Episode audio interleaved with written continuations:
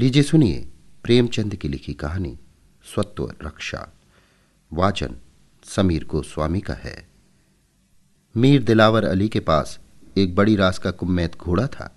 कहते तो वो यही थे कि मैंने अपनी ज़िंदगी की आधी कमाई इस पर खर्च की है, पर वास्तव में उन्होंने इसे पलटन से सस्ते दामों मोल लिया था। यों कहिए कि यह पलटन का निकाला हुआ घोड़ा था। शायद पलटन के अधिकारियों ने इसे अपने यहाँ रखना उचित न समझकर नीलाम कर दिया था। मीर साहब कचहरी में मुहर्र थे। शहर के बाहर मकान था। कचहरी तक आने में तीन मील की मंजिल तय करनी पड़ती थी। एक जानवर की फ़िक्र थी। ये घोड़ा सुबीते से मिल गया, ले लिया। पिछले तीन वर्षों से वो मीर साहब की ही सवारी में था। देखने में तो उसमें कोई ऐब न था, पर कदाचित आत्मसम्मान की मात्रा अधिक थी। उसे उसकी इच्छा के विरुद्ध या अपमान सूचक काम में लगाना दुस्तर था। खैर, मीर साहब ने सस्ते दामों में कला रास का घोड़ा पाया। तो फूले न समाये। लाकर द्वार पर बाँध दिया। साइज़ का इंतज़ाम करना कठिन था। बेचारे खुद ही शाम सवेरे उस पर दो चार हाथ फेर लेते थे। शायद घोड़ा इस सम्मान से प्रसन्न होता था। इसी कारण रातिब की मात्रा बहुत कम होने पर भी वो असंतुष्ट नहीं जान पड़ता था। उसे मीर साहब से कुछ सहानुभूति हो गई थी। इस स्वामी भक्ति में उसका शरीर बहुत क्षीण हो चुका था, पर वो मीर साहब को नियत समय पर प्रसन्नतापूर्वक कचहरी पहुँचा दिया करता था। उसकी चाल उसके आत्मिक संतोष की धोतक थी। दौड़ना वो अपनी स्वाभाविक गंभीरता के प्रतिकूल समझता था। उसकी दृष्टि में उच्छृंखलता थी। स्वामी भक्ति में उसने अपनी कितनी ही चिर संचित स्वत्वों का बलिदान कर दिया था। अब अगर किसी स्वत्व से प्रेम था तो वो रविवार का शांति निवास था। मीर साहब इतवार को कचहरी न जाते थे, घोड़े को मलते, नहलाते, तैराते थे।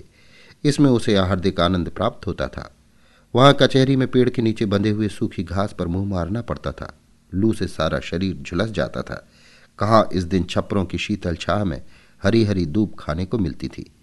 अतएव इतवार को आराम वो अपना हक समझता था और मुमकिन न था कि कोई उसका ये हक छीन सके। मीर साहब ने कभी कभी बाज़ार जाने के लिए इस दिन उस पर सवार होने की चेष्टा की, पर इस उद्योग में पूरी तरह मुँह की खाई। घोड़े ने मुँह में लगाम तक न ली। अंत को मीर साहब ने अपनी हार स्वीकार कर ली। वो उसके आत्मसम्मान को आघात पहुंचाकर अपने अवयवों को परीक्षा में न डालना चाहते थे। मीर साहब के पड़ोस में एक मुंशी सौदागर लाल रहते थे। उनका भी कचहरी से कुछ संबंध था। वो मुहर्र न थे, कर्मचारी भी न थे। उन्हें किसी ने कुछ भी लिखते पढ़ते न देखा था। पर उनका वकीलों और मुख्तारों के समाज में बड़ा मान था। मीर साहब से उनकी दांत काटी रोटी थी। जेठ का महीना था, बारातों की धूम थी। बाजे वाले सीधे मुँह बात न करते थे। आतिशबाज के द्वार पर गरज के बावले लोग चरखी की भांति चक्कर लगाते थे। भाड़ और कथक लोगों को उंगलियों पर नचाते थे। पालकी के कहार पत्थर के देवता बने हुए थे। भेंट लेकर भी न पसीजते थे। इसी सहा लोगों की धूम में मुंशी जी ने भी लड़के का विवाह ठान दिया। दबाव वाले आदमी थे। धीरे धीरे बारात का सब सामान जुटा तो लिया, पर पालकी का प्रबंध न कर सके। कहारों ने इन वक्त पर बयान लौटा दिया। मुंशी जी बहुत गर्म पड़े, हर जाने की धमकी दी, पर कुछ फल न हुआ। विवश होकर यही निश्चय किया कि वर को घोड़े पर बिठाकर वर यात्रा की रस्म पूरी कर ली जाए। छह बजे शाम को बारात चलने का मुहूर्त था। चार बजे मुंशी जी ने आकर मीर साहब से कहा, यार, अपना घोड़ा दे दो, वर को स्टेशन तक पहुँचा दे। पालकी तो कहीं मिलती नहीं। मीर साहब, आपको मालूम नहीं आज इतवार का दिन है?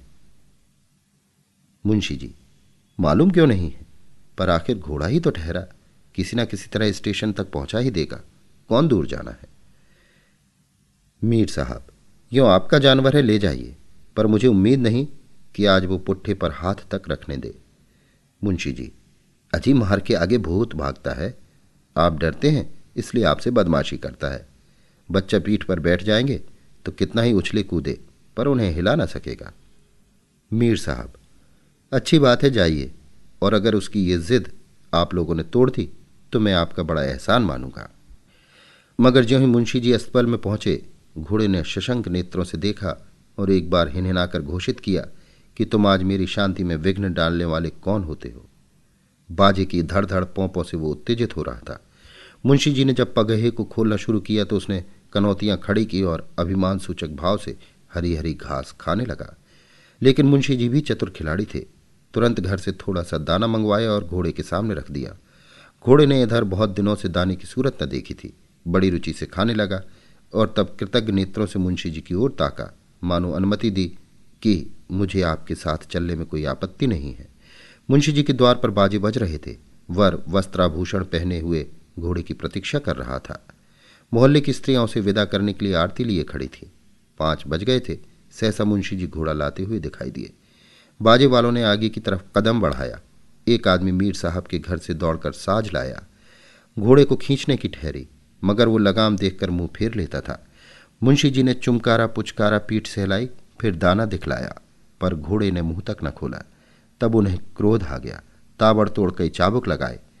घोड़े ने जब अब भी मुँह में लगाम न ली तो उन्होंने उसके नथनों पर चाबुक के बेंत से कई बार मारा। नथनों से खून निकलने लगा। घोड़े ने इधर उधर दीन और विवश आँखों से देखा। समस्या कठिन थी, इतनी मार उसने कभी न खाई थी। मीर साहब अपनी चीज़ थी, ये इतनी निर्दयता से कभी न पेश आते थे। सोचा मुँह नहीं खोलता तो नहीं मालूम और कितनी मार पड़े। लगाम ले ली, फिर क्या था? मुंशी जी की फतह हो गई। उन्होंने तुरंत जीन भी कस दी, दूल्हा कूद कर घोड़े पर सवार हो गया। जब वर ने घोड़े की पीठ पर आसन जमा लिया तो घोड़ा मानो नींद से जागा, विचार करने लगा।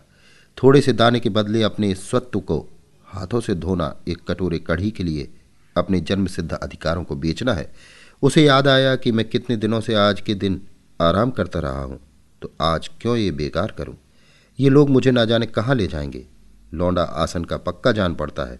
मुझे दौड़ाएगा, एड़ लगाएगा, चाबुक से मार मार कर अधमुआ कर देगा। फिर ना जाने भोजन मिले या नहीं। ये सोच विचार कर उसने निश्चय किया कि मैं यहाँ से कदम न उठाऊँगा। यही ना होगा मारेंगे। सवार को लिए हुए ज़मीन पर लौट जाऊँगा। आप ही छोड़ देंगे। मेरे मालिक मीर साहब भी तो यहीं कहीं होंगे। उन्हें मुझ पर इतनी मार पड़ती कभी पसंद ना आएगी कि कल उन्हें कचहरी भी ना ले जा सकूँ। वर ज्यों ही घोड़े पर सवार हुआ, स्त्रियों ने मंगलगान किया, फूलों की वर्षा हुई। बारात के लोग आगे बढ़े, मगर घोड़ा ऐसा अड़ा कि पैर ही नहीं उठाता।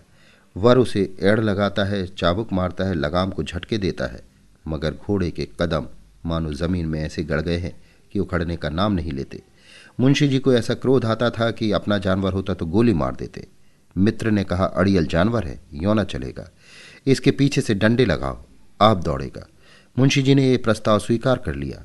पीछे से जाकर कई डंडे लगाए, पर घोड़े ने पैर न उठाए। उठाए भी तो अगले पैर और आकाश की ओर। दो एक बार पिछले पैर भी, जिससे विदित होता था कि वो बिल्कुल प्राणहीन नहीं है। मुंशी जी बाल बाल बच गए। तब दूसरे मित्र ने कहा, इसकी पूछ के पास एक जलता हुआ कुंदा जलाओ। आँच के डर से भागेगा। ये प्रस्ताव भी स्वीकृत हुआ। फल ये हुआ कि घोड़े की पूछ जल गई। वो दो तीन बार उछला कूदा पर आगे न बढ़ा। पक्का सत्याग्रही था। कदाचित नियंत्रणाओं ने उसके संकल्प को और भी दृढ़ कर दिया। इतने में सूर्यास्त होने लगा। पंडित जी ने कहा, जल्दी कीजिए, नहीं तो मुहूर्त टल जाएगा। लेकिन अपने वश की बात तो थी नहीं। जल्दी कैसे होती? बाराती लोग गाँव के बाहर जा पहुँचे। यहाँ स्त्रियों और बालकों का मेला लग गया। लोग कहने लगे, कैसा घोड़ा है कि पग ही नहीं उठाता? एक अनुभवी महाशय ने कहा, मारपीट से काम न चलेगा, थोड़ा सा दाना मंगवाइए। एक आदमी इसके सामने तोबड़े में दाना दिखाता हुआ चले। दाने के लालच से खटखट चला जाएगा। मुंशी जी ने ये उपाय भी करके देखा, पर सफल मनोरथ न हुए। घोड़ा अपने स्वत्व को किसी दाम पर बेचना न चाहता था। एक महाशय ने कहा, इसे थोड़ी सी शराब पिला दीजिए। नशे में आकर खूब चौकड़ियाँ भरने लगेगा। शराब की बोतल आई, एक तसले में शराब उड़ेलकर घोड़े के सामने रखी गई, पर उसने सूंघी तक नहीं। अब क्या हो? चिराग जल गए मुहूर्त टल चुका था। घोड़ा ये नाना दुर्गतियाँ सहकर दिल में खुश होता था और अपने सुख में विघ्न डालने वाले की दुर्वस्था और व्यग्रता का आनंद उठा रहा था। उसे इस समय इन लोगों की प्रयत्नशीलता पर एक दार्शनिक आनंद प्राप्त हो रहा था। देखें आप लोग अब क्या करते हैं? वो जानता था कि अब मार खाने की संभावना नहीं है। लोग जान गए कि मारना व्यर्थ है। वो केवल अपनी सुयुक्तियों की विवेचना कर रहा था।